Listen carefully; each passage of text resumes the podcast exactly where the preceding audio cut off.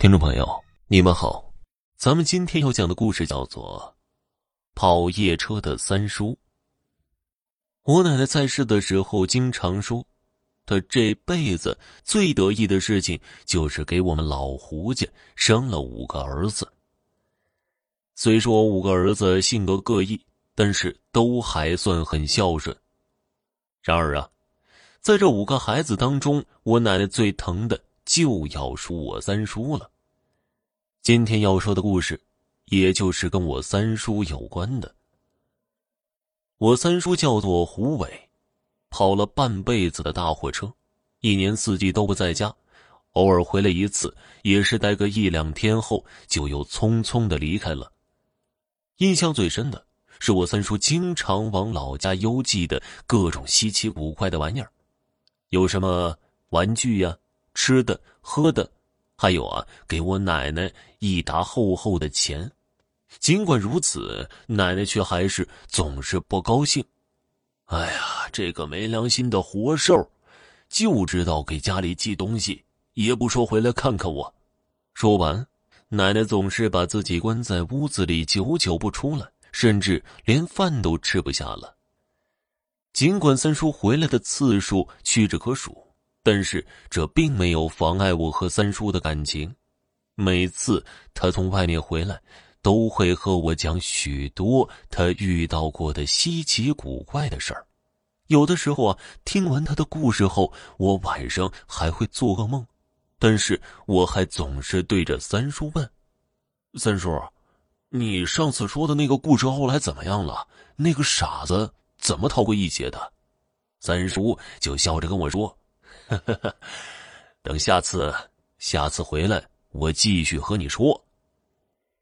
三叔说过的事儿很多，听得多了，我就开始怀疑他是满嘴跑火车了。但有一个故事让我至今都深信不疑。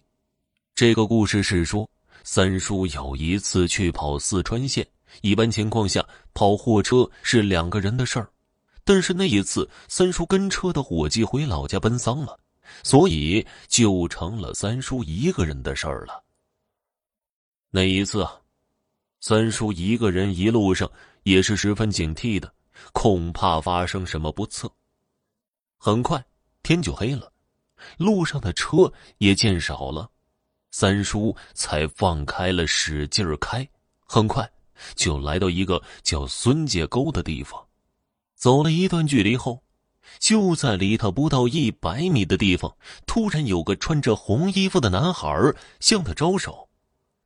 三叔以为自己看眼花了，可那个男孩居然还朝着车的方向跑来。三叔反应快，赶紧踩下刹车，下了车后就一顿骂：谁家孩子大晚上的不要命啊！那个男孩神色慌张，冲我三叔说道：叔叔，你行行好吧，我妈妈要不行了。我三叔以为是谁家孩子来捣乱，就没当回事儿。谁知那个孩子扑通一下就跪下了：叔叔，您救救我妈妈吧，她就在那个山沟下面，我们来这儿采摘药材，我妈误吃了野果，人快没命了，刚才路过好多车，都没有人帮我们，您这次一定要帮帮我们呐。三叔见孩子描述的有模有样，也动了恻隐之心，于是他就在孩子的带领下来到了山沟下面。到了一个大石头后面，果然发现有一个妇人躺在那儿，正在口吐白沫。三叔见状不妙，就赶紧掐他的人中，又给他做了人工呼吸，那妇人才暂时脱离了性命之危。因为三叔之前走过这趟线，对附近的情况也有所了解，就准备去开车带他们母子去最近的一家医院去。于是他背上孩子的母亲就走，走出不到几百米的距离后，就听见他们身后面轰隆的一声，回头看去，原来是车子前方不远处的山体出现了塌方。这时三叔突然心里暗自庆幸，心说真是好危险呐！如果自己不是因为这对遇难的母子耽误了行程，估计自己现在就连人带车的被砸在大石头下面了。正在庆幸的时候，三叔突然觉得有点不对劲儿，怎么突然感觉背上的分量变重了呢？这时三叔突然回过神来，他回头一看，发现自己背上竟然背着一块大木板子。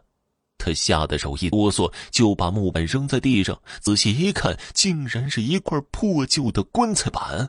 而此时再看看周围，根本就没有什么遇难的母子，只有他一个人和地上的两块一大一小的棺材板罢了。后来我问三叔之后怎么样了呢？三叔就说，那天晚上他着实被吓得不轻，冒出一身的冷汗，心说一定是打扰了附近不干净的东西。于是他就壮着胆子把两块棺材板放回了路边，心说总不能让人家暴尸荒野吧，然后就赶紧掉头走了。再后来他跑完车回去，就把这件事一五一十的和之前一个修车的老师傅说了。那老师傅说，傻小子，你这可是犯了咱们这一行的忌讳了，在这荒郊野地里乱下车呀。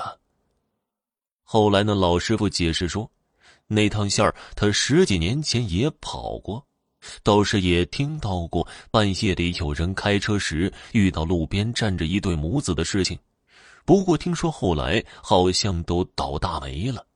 只是没想到这次三叔福大命大，虽然遇到了，却能够全身而退。而我想说的是，也许根本就不是我三叔福大命大，而是他的善心善举救了他自己一命吧。好了，本集播讲完毕，感谢您的收听。